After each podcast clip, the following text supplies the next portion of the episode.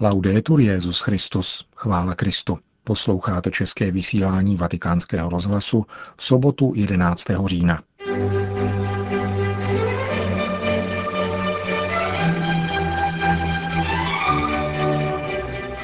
Ohlédnutí za prvním týdnem jednání biskupské synody o rodině z pohledu otce Andřeje Koprovského, programového ředitele vatikánského rozhlasu, bude hlavní náplní našeho pořadu, který však začneme zprávami. Hezký poslech přeje Milan Glázer.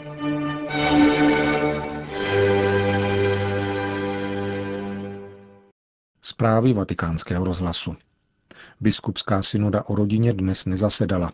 Pouze referent, zvláštní sekretář a několik spolupracovníků připravuje zprávu tzv. Relatio post disceptationem, která bude projednána a publikována v pondělí dopoledne. Již v pátek dopoledne byly vytvořeny tzv. circoli minores, tedy menší jazykové diskusní kruhy, které budou jednat příští týden ve francouzštině, angličtině, italštině a španělštině. Na dnešní tiskové konferenci otec Lombardy také sdělil, že v synodní aule vystoupili všichni delegáti sesterských církví a církevních společenství s výjimkou ruského pravoslavného metropolity Hilariona z moskevského patriarchátu, který není přítomen, ale předpokládá se, že vystoupí později. New York. Boj s extrémní chudobou, kterou na světě trpí 1 miliarda 200 milionů lidí, je jedna z největších výzev, před nimiž stojí světová politika vyváženého ekonomického a sociálního rozvoje, upozornil arcibiskup Bernardino Kleopas Auza na fóru 29. generálního zasedání OSN věnovaného realizaci programu Mezinárodní konference o populaci a rozvoji. Stálý pozorovatel apoštolského stolce zdůraznil, že ačkoliv od konference v Káhyře na toto téma již uplynulo 20 let, počet lidí žijících pod Prahem chudoby se sice zmenšil, ale nikterak výrazně. Žádoucí by byly lepší výsledky světové politiky v této oblasti, protože vysvobození lidí z extrémní chudoby by bylo tou nejlepší zárukou k zajištění jejich práv a osobní důstojnosti. Vyvážený ekonomický a sociální rozvoj lze dosáhnout jedině tak, že se člověk stane středem politiky, včetně migrantů a těch nejvíce přehlížených lidí. Nezřídka však, podotkla poštolský nuncius, vidí politici i část společnosti migranty ve velmi špatném světle. Množení těchto negativních stereotypů poškozuje práva i důstojnost migrantů, a je třeba také pamatovat na to, že zvláště ženy a děti se stávají předmětem obchodování s lidmi. Arcibiskup Auza také připomněl, že diskuze po káhirské konferenci kladly velký důraz na tzv. reprodukční zdraví, aniž by byla věnována pozornost počatým dětem. Stálý pozorovatel a poštolského stolce při OSN zdůraznil, že výraz reprodukční zdraví, který v sobě skrývá domělé právo na interrupci, výrazně poškozuje odkaz této konference a ničí úsilí o pomoc matkám i dětem. Konec zpráv. Programový ředitel vatikánského rozhlasu otec Andřej Koprovský nabízí pohled na první týden zasedání biskupské synody o rodině. Rok temu papež František zdecydoval... Před rokem papež František rozhodl, že příští biskupská synoda bude o rodině, přesněji o pastoračních výzvách rodiny v kontextu evangelizace. Rozhodl také, že synoda bude mít dvě fáze. Probíhající mimořádné zasedání zhromáždí informace o situaci na různých kontinentech a řádné zasedání v roce 2015 bude mít větší kompetence a vypracuje podněty k papežskému dokumentu o této pastorační problematice z dlouhodobějšího hlediska.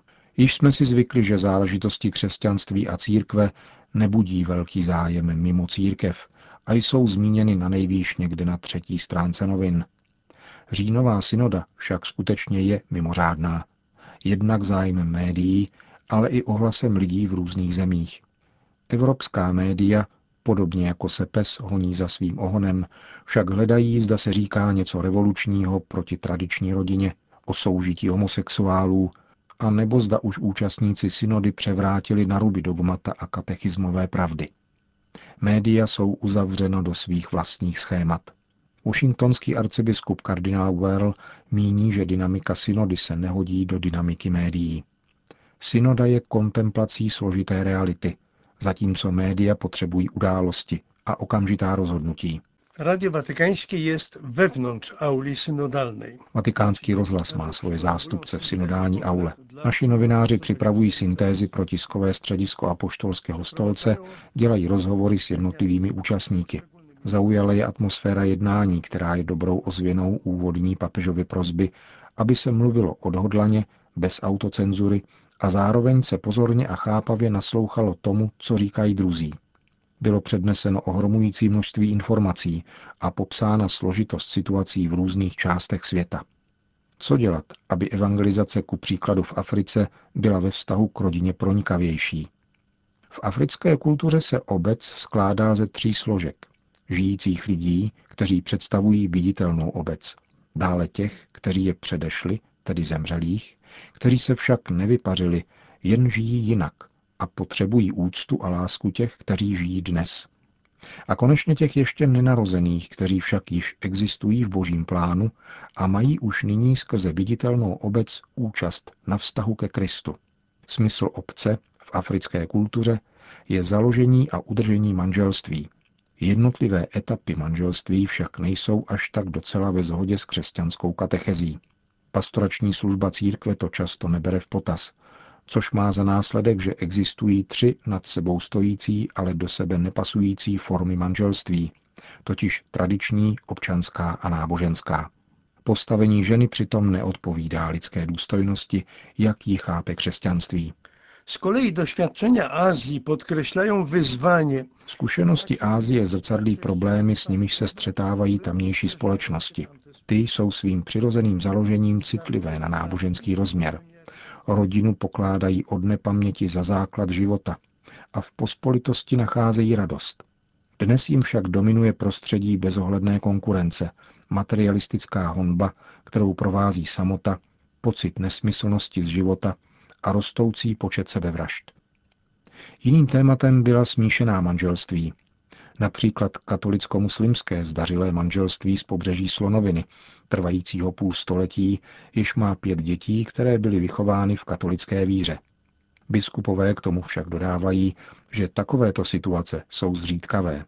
Bavíce. Pastoračním problémem je situace žen, které se provdáním za muslima zříkají křesťanství a potom prožívají dramata, pokud se mají přizpůsobit nové kultuře a novým zvykům. Nepřívětivé prostředí, ve kterém žijí katolické rodiny, se projevuje v Severní Americe a Evropě, totiž sekularizovaný svět, v němž není místo pro Boha a ze kterého se vytrácí i rozměr pospolitosti. V tomto světě vyrůstají individualisté, lidé soustředění na sebe. Chybí tak to, co je nezbytné pro manželství a rodinu. Jeden z kardinálů to zhrnul stručně. Moji rodiče měli dobré manželství, nečetli žádné církevní dokumenty, ale byli jsme dobrou rodinou. Zwrócono też uwagę na relacje między odchodzeniem od wiary a kryzysem rodzin. Pozornost byla věnována také souvislosti mezi odpadem od víry a krizí rodin. Obě krize spolu úzce souvisejí. Velepíseň na lásku je třeba připomínat manželům nejenom při svatbě, ale také během krize, kdy se láska mění na nevraživost a rozděluje rodinu. Odpuštění není rezignace a lhostejnost, níbrž opravdové a nesnadno dosažené smíření, které rodí novou důvěru, novou kapitolu v historii lásky muže, ženy a jejich dětí. Poznamenal jiný účastník synody. Evangelizace je nezbytná během přípravy ke svátosti manželství, ale i v pastoračním doprovázení těch, kdo prožívají rodinnou krizi, včetně těch, jejichž manželství se rozpadlo. Jaká je role místního společenství víry, farnosti jakožto opěrného bodu, vnímavého k problémům rodin, jež plynou z profesního života rodičů. Pracovní vytížení, nové typy profesního života, nošení si práce domů, překonávání velkých vzdáleností mezi domovem a pracovištěm, to všechno rozbíjí vztahy.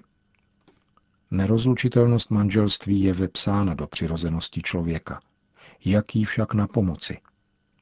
Synoda se zabývala také páry rozvedených a znovu sezdaných. K této otázce se přistupovalo z různých hledisek. Někteří hledají řešení, které vychází vstříc mediálnímu tlaku na přijímání pro rozvedené. Jiní se skepticky ptají, zda by zde opravdu bylo dosti zainteresovaných. Postupně se tedy kupí reflexe o tom, jak by mohla církevní pastorace lépe provázet ty, kteří se nacházejí v takovýchto životních situacích. Jak navodit v církevním společenství atmosféru, že nikdo není zavržen a že jeho osobní důstojnost je ctěna spolu s jeho rozhodnutími, ale přitom nepřijímat zkratkovitá řešení, která by smazávala významnost křesťanství a zkušenost jeho církevní, tradiční a biblicky založené vize člověka, rodiny a svobody jedince, která vždycky souvisí se společenským rozměrem i vztahem k Bohu. Jak přinášet evangelium do současné antropologické krize? Zajisté by přínosem církve nebylo podlehnutí této krizi a vyslání dvojznačných signálů.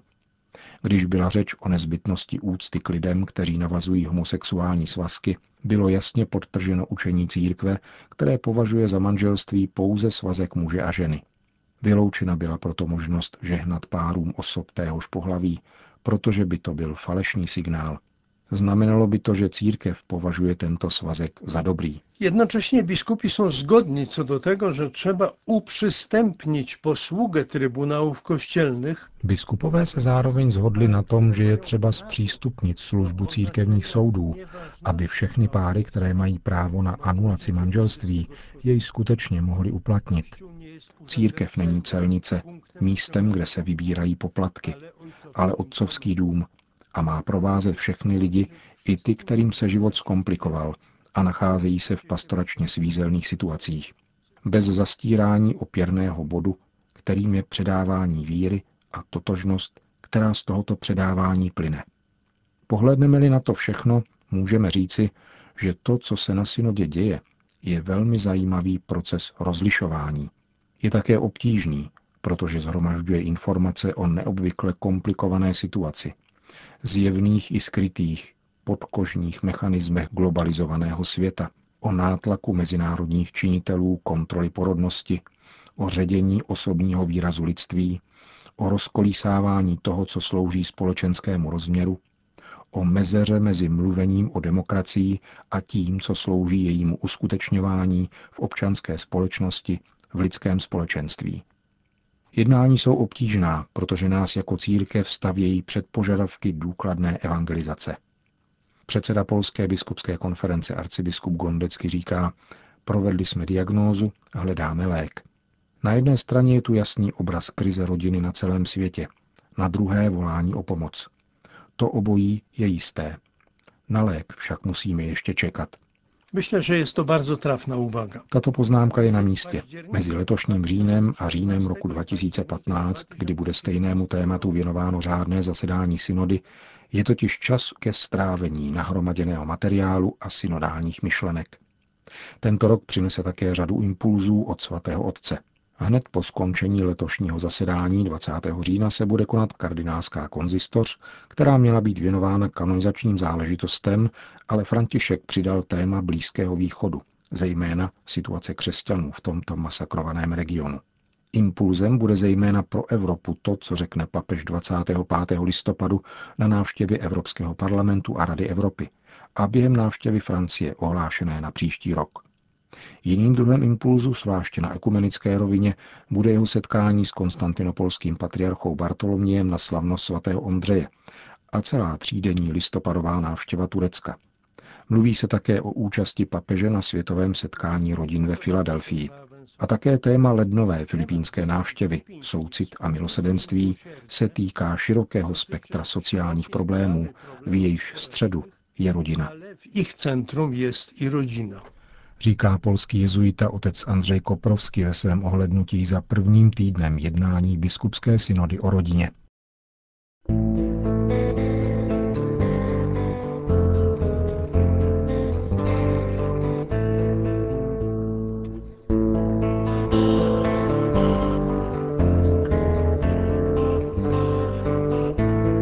Končíme české vysílání vatikánského rozhlasu. Chvála Kristu.